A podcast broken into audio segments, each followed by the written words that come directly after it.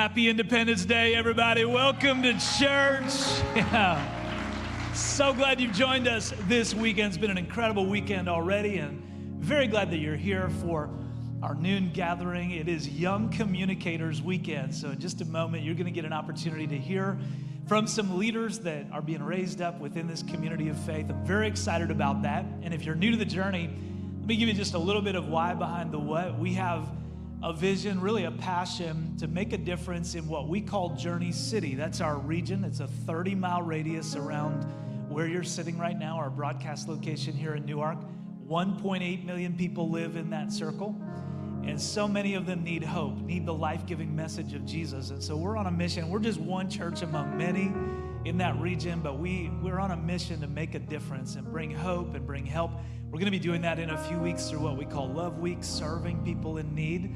And a big part of that, actually front and center in that vision, is raising up people.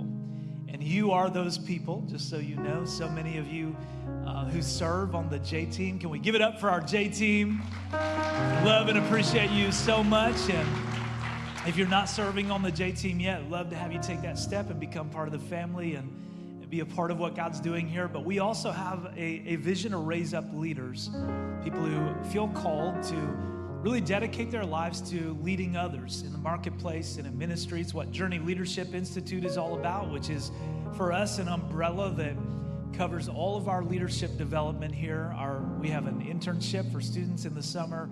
It's happening right now, a young adults residency that's happening right now. And then in the fall, we'll be kicking off the evening program of Journey Leadership Institute. So if you're interested in taking next steps in your leadership, uh, encourage you to check that out. And we want to raise people up to make a difference within Journey City, our region, for Jesus. And you get an opportunity today to hear from two of the graduates of what is now the evening program of Journey Leadership Institute. I'm sure they have some, some nerves going on, you know. And uh, I remember the first time I spoke as a guest speaker at a church, they asked me, How long do you usually speak? And it was my first gig, so I didn't know how long I usually spoke because I didn't speak, but I didn't want to tell them that. And so I said, well, about 35 minutes, very confidently. And I spoke for 12 minutes that night, everybody. Just, I don't have that problem anymore. Now I have to work hard to get it to 35 minutes, but I'm sure these, these two young leaders that you're about to hear from have some nerves. So I want to encourage you lean in, laugh at their jokes, smile, nod along, encourage them, support them, let them know you're in their corner. And then also, I want you to know that this weekend is not just for them, it's for you. God wants to do something that's been happening all weekend long. God wants to do something in your life as we hear from some fresh new voices in our church. I'm very proud of all these leaders. We've had seven throughout the weekend. You get a chance to hear from two today. You're going to get to hear from Will Alger, our production director, the man Will. And uh, been a part of our church for several years and served here faithfully on the J team. God led him to take a next step, and we brought him on our staff. And he is such an empowering leader, raising up people. I talked to someone just an hour or so ago after our 10:30 gathering who serves in production and loves it. And and uh, in fact, can we give it up for our production team right now? Yeah. So I know his message is going to encourage you, and then you're going to have an opportunity today to hear from Alyssa Wilkinson, our J Group's director, who is an amazing young leader. Also been a part of our church for several years, and I've loved watching her story, what God's doing in her life. And Susie, my wife, and I have been just very grateful for both of these young leaders. She also helps oversee Journey Leadership Institute, specifically the evening program. So she plays a role in what I talked about just a couple of minutes ago. And I know you're going to be encouraged and inspired today. So, Journey, will you help me give it up for first up, Will Alger? Come on up, my man. Love you, proud of you. What's up, y'all? How are we feeling today? Thank you, Pastor Mark. We're going to talk about some surprises today, y'all. And the biggest surprise of my life is right now that I'm on this stage. So, Pastor Mark, I just want to honor you in this moment because there have been many times. Where'd he go? Oh, he's over there. There have been many times that you should have given up on me and you didn't. So I appreciate you. And I also want to honor my pastor, Pastor Dave, who made it back here from Hockessin So shocked me. Got his soda in hand and everything. He's ready. But man, you believed in me at a time where I didn't believe in myself. So I appreciate you. And then the last one, one more man in my life that I want to honor. I told him he wasn't allowed to sit up front as my stepdad is in the room tonight. Pop, I love you. I'm glad you're here. But before we get too far into it, I want to kind of introduce you to my family because it's kind of crazy. We'll just say that when my wife and I first started dating, uh, it was a little bit of a shock to her because she's an only child. And I was. This is where it gets fun. Because before I was even in kindergarten, my parents got divorced, but it ended up being one of the best things that ever happened to me. Because I got all these bonus siblings, right? I got three stepbrothers, a stepsister, a half brother, and a half sister. But it don't matter because they all my brothers and sisters. But just so you guys kind of know, my life has been full of a few surprises. And the biggest one, I think, other than me being on the stage right now, is how close I am with my stepdad. I call him Pop. Bill is his name. That way, if you hear Pop or Bill, you know what I'm talking about. Um, but uh, have you guys ever had moments that were just surprising to you in your life? Like, I know for me, there was when I asked this girl that was way out of my league to marry me, and she said yes. And then now we have two kids, so I'm doing something right. Because y'all, she'll probably be standing next to me in the cafe with the two craziest kids in our church, and y'all just be like, how? Don't know, don't care, it's working out. So, but let's not act like everything's all good, right? Because there are moments in our lives that also catch us in the wrong way, that catch us off guard and make you just say, like, how does this even happen? Like when your life is going great and then something just happens and it feels like your whole world just flips upside down. Like when you finally finish high school, but then you have no idea what you want to do with your life. Or maybe you figure out, I'll go to college, and you go to college to get that degree to get you the job, and then there's no jobs. Or when that relationship's going really good, and then, then you ask them to marry you, maybe they said no. Or maybe you've been killing it at your job, and you think you're up for a promotion, you get that appointment with your supervisor, and he tells you, uh, we're, we're downsizing. For me, my wife and I had a moment like this when we, we were just getting ready to move into our first house. We were living in an apartment and we got a house. We were so excited. I just gotten promoted, y'all. Like I was, I was living the dream. We'll just say. And then I got a call one night from my stepdad, and he said, "Hey, can you come over tonight?" Now, the thing to know about my stepdad, he's not a very sudden guy. He doesn't. He likes to plan. Like he likes to hang out with you, but you're gonna know when he wants to hang out with you. He's just not gonna show up, which is one thing I love about him. So when he asked me to come over tonight, I was like, man, all right, I guess I'll go over. Because when my stepdad asked me to do something, I do it. That's the kind of relationship we have. So I went over and he just acted like everything was fine. And I was like, okay, like this is weird. Like you just asked me to come over tonight and now you're just to be happy and cheerful. Like what's going on? And he had told me that he had learned, he had found out that day that he had been diagnosed with cancer. And honestly, see, it's not allowed to sit up front, Pop, because I'm about to start crying. It was the first time in my life that I had to wrestle with what it would look like to not have one of my parents in my life. And that job promotion, that new house, all that stuff just left. It went out the window. It didn't matter to me anymore. What mattered to me in that moment was cherishing the moments I had with my stepdad. So we're going to skip ahead and we're going to talk about that summer. So that summer, my wife and I got the opportunity to go on a vacation with them. We just found out she was pregnant. They didn't know that yet. We were going to tell them on the trip. And uh, we went to this place called Acadia National Park. It's in Maine. It is it is gorgeous. If you if you're trying to figure out where to go to vacation, put in your phone Acadia National Park. You will thank me. We went all the time growing up there, so it was like pretty familiar to us. Um, there's one part in Acadia called Cadillac Mountain, where you can see the sunrise and the sunset from the top. We'd go up there all the time growing up, and he'd always murmur things like, "We're going to hike this one day." And he said that about a lot of hikes that we never did. So I was just like, "Okay, yeah." Well, I hate to tell you, 12 year old Will, but this was the trip that y'all were hiking up that mountain. And I look pretty similar to how I did now, so just painting the picture for you. You got an overweight guy, a dude that just been diagnosed with cancer, and a pregnant wife going on a hike together. Like, what's, what could possibly go wrong uh, besides everything? So, of course, I'm like, you can't tell this guy no. Like, it's just like might be his final wish. So, I'm going to hike the mountain with him. Probably going to die, but I'm going to hike it. So we're going up this mountain, and my wife is killing us like she always does. She's like at the top of the mountain already, really. But she's way up there, and I'm back with my stepdad, you know, just in case he needs me. which was key for I forgot how out of shape I really was. So thank you, Pop, for being the guy that kind of got me blaming on something else.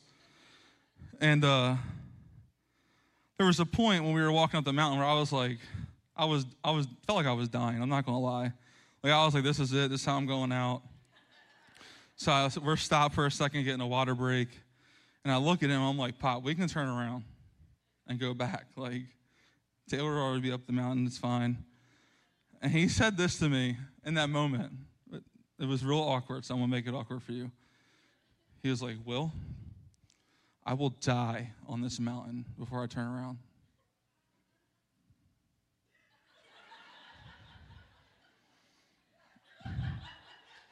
And we stayed like that for a few minutes because I was like, okay. But I was, I, yeah, I was just like speechless, kind of like I am right now. And uh, so we kept going up the mountain that day.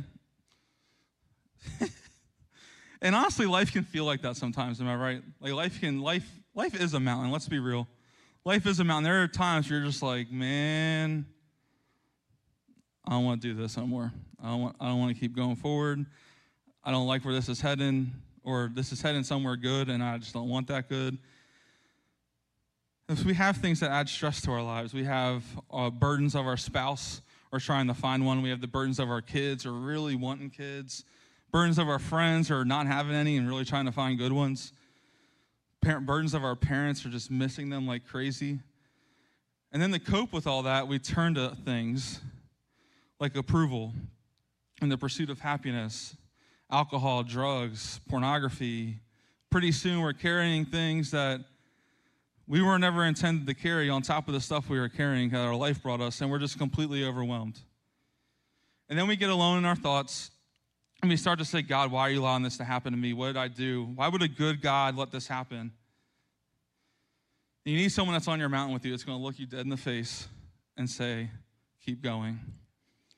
So on that hike, my wife's encouragement was great. She turned around every once in a while to be like, hey, you coming? You good? But she was like up there. My stepdad was right beside me.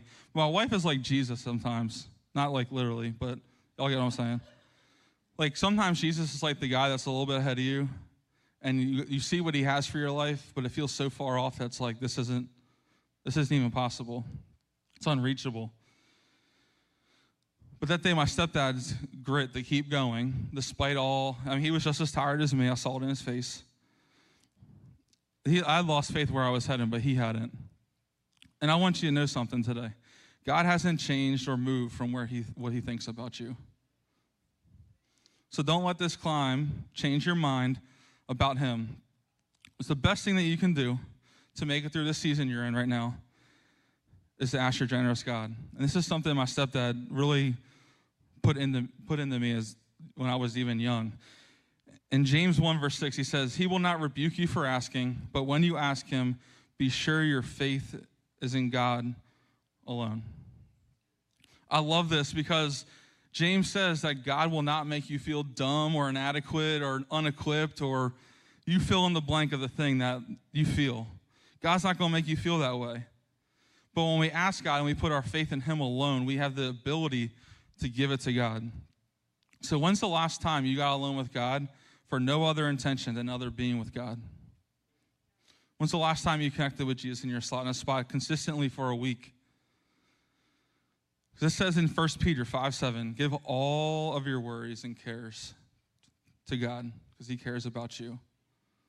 So, what worry, big or small, are you carrying right now that you don't need to carry no more? Because the verse says all, y'all. It doesn't say some, the ones you're comfortable with, the ones that you still got to talk to your best friends about. It says all your worries. So, you need to take those worries and dump them on Jesus because he can handle it. That addiction, that relationship that's going bad, that job loss, that cancer diagnosis, that fear, that disappointment, stop carrying it on your own. God wants to carry it with you. Because when you do that, you can stress less so God can bless. And remember when I told you about my stepdad? He wanted to turn around, or sorry, I wanted to turn around, but he didn't. The moment I asked that question, we were 80% of the way there. I had no idea at that moment, but when he responded with like that, That's what I needed to make it to the top of that mountain that day. There was not a chance in the world I was going to turn back. And you may find yourself in a similar spot right now. And the only thing stopping you from getting through what you're going through is giving it to Jesus. So we, we need to invite God into our mess. He wants the mess. He doesn't want you perfect because you ain't anyway. So he, he can't have that. He wants you in the. He wants to be in the mess with you. He'll be there with you through it all, through the valley, through the hike up the mountain, and he'll be there at the top. You can't always control what life gives you, but when you stress less by getting close to Jesus, God can bless you in your mess. So stress less so God can bless. Love you, church.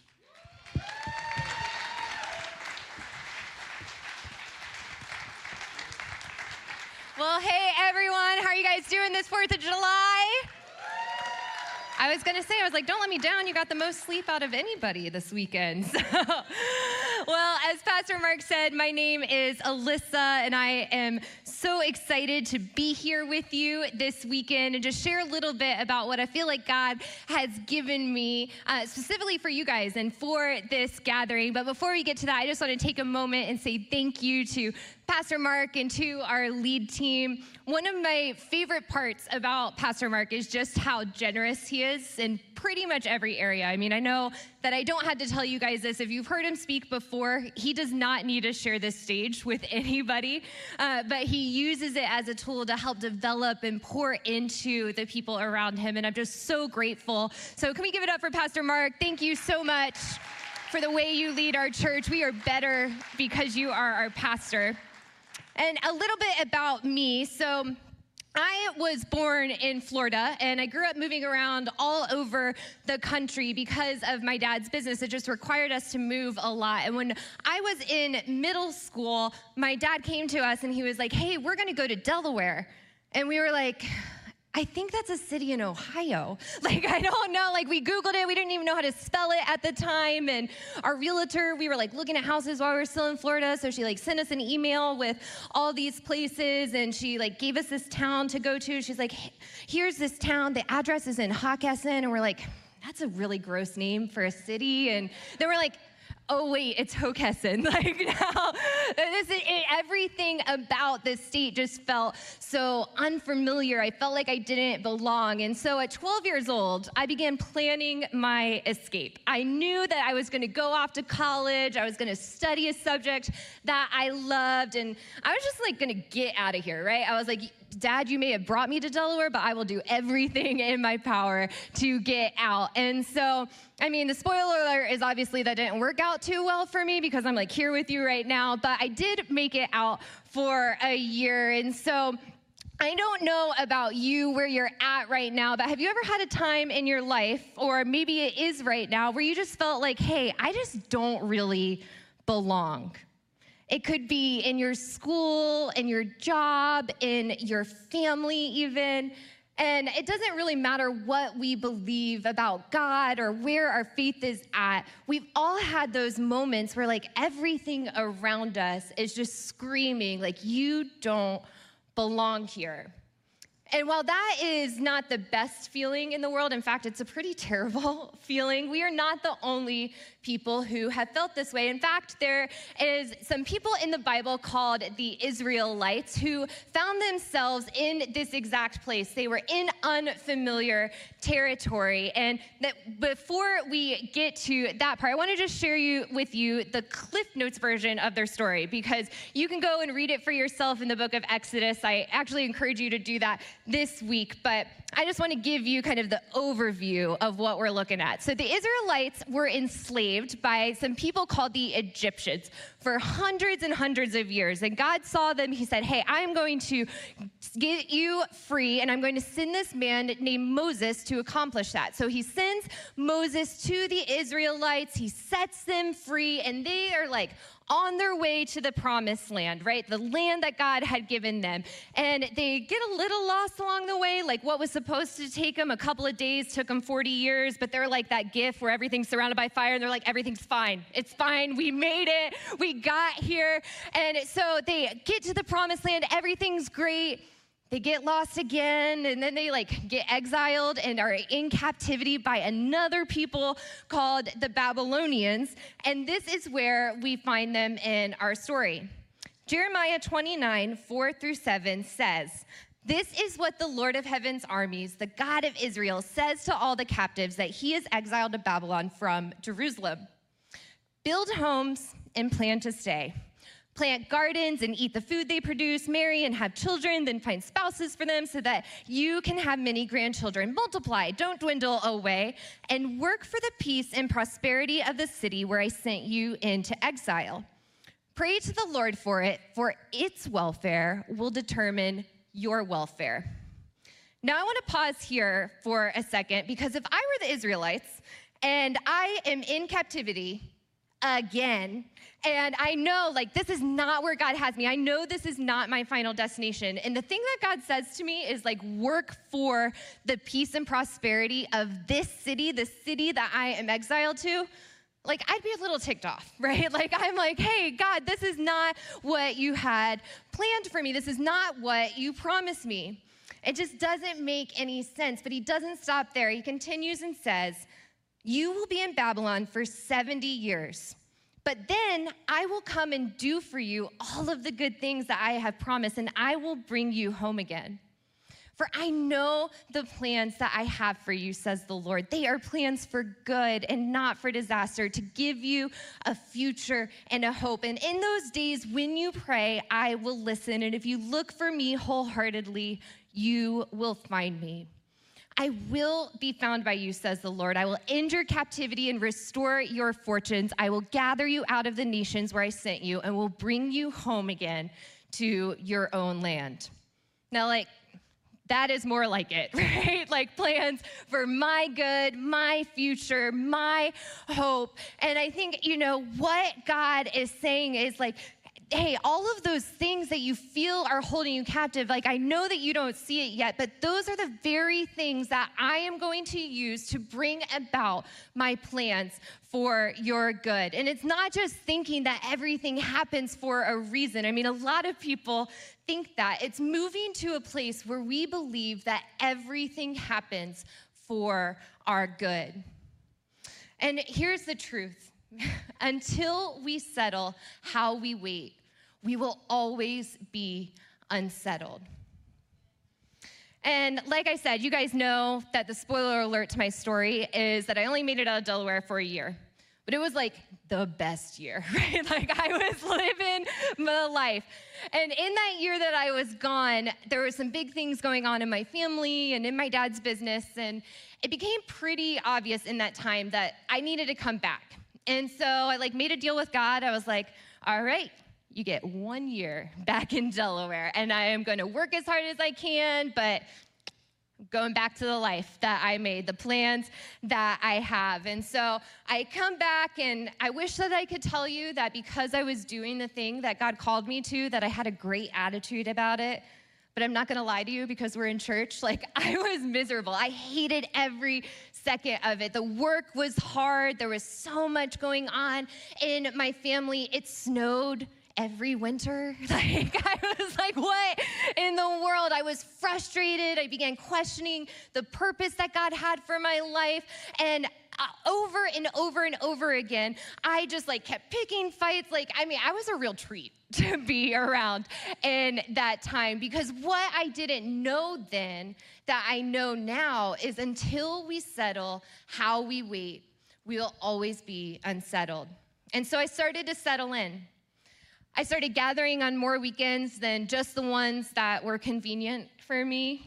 I joined a J group and really began investing in relationships with other people who were going the same direction as me. I began practicing a slot and spot, that time and place with God where we can get to know Him better and learn more about His character. And what I really started doing was like, I waited to be out of what felt like captivity and started doing the very things that God was calling me to do right then.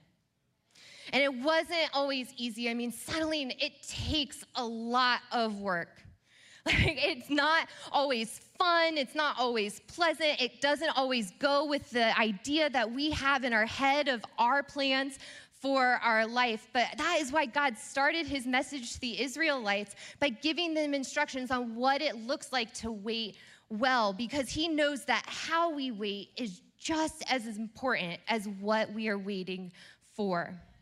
He doesn't see things the way that you see them, the way that I see them. I mean, did you notice that he said exactly how long they were going to be in captivity? 70 years. 70 years. And I think he gives us that promise. we don't always know how long it's going to be, right? We find ourselves in captivity and we're like, God, can you give us the timeline here? Can you give us the way that you're going to bring this about? Like, can you let us in on the plan a little bit? That would make it so much easier. And I don't know what it is that is holding you captive right now, whether that is a broken relationship or an addiction or a job loss or a job you hate. But I do know that God knows exactly how long it is going to be until He brings about His plans for your good. It's, he knows exactly how long, the exact moment that you are going to get the thing that He has placed in your heart. And so I want to encourage you all today, no matter where you find yourself, don't give up on the promise that God has spoken to you because the middle is messy. Because here is what He knows that He's just waiting for us to realize is that until we settle how we wait, we will always be unsettled. And He wraps it all up with this When you look for me wholeheartedly, you will find me. God isn't distancing Himself away from you in those moments. But he is saying, hey, it's your move. If you do the thing, if you seek me with all your heart, if you practice this slot and spot, you get in my word, you seek my face, you get to know my character, you won't lose. Like, you won't be let down. You won't be counted out. You will find me, and I will bring about the plans and purposes that I have already set before you. And so, church, I just want you to know whatever it is that you are waiting for right now a new job, a new relationship, a new family, a new house. Trust that God's plans are good. And I know that it doesn't always feel good. I had moments, even this week, where I was like, God, what are you doing? Like, this doesn't feel good. I don't understand what it is that you're doing. How long is this going to last? But I do know that we will never truly believe that God's plans for us are good unless we spend time getting to know Him, getting to know His character, getting, reading His word, praying, getting in creation, doing things that actively align our will to His. And it's only then that we understand that something doesn't have to feel good to be good. And so, no matter where you find yourself right now, settle in and whether something that I said today or something that Will said earlier, whether that resonated with you, you say, There's something that I'm waiting for, that I'm waiting to see God move in my life. I know that I need to stress less so that God can bless. I just want to, you to raise a hand all over this place. There's something that God has for you, and let's just go to Him together. God, we just love you so much. We are so grateful that you have plans for us, that God, that your plans for us are good. God, that you have a future and a hope in mind no matter what it is that we're going through, whether we can see it or not. And so, God, right now, for each person in this room, each person watching online, God, just give us your peace. Overwhelm us with your presence, God. Give us the ability to trust that no matter what our circumstances may be speaking to us, that you have the final say. God, we love you. We worship you. We just thank you for what you're doing in our lives and in this community of faith. And we pray all of that in your name.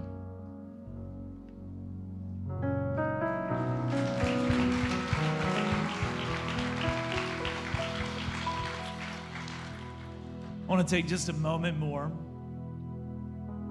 and speak to all of you today that maybe are here in the room and you don't yet have a real relationship with God.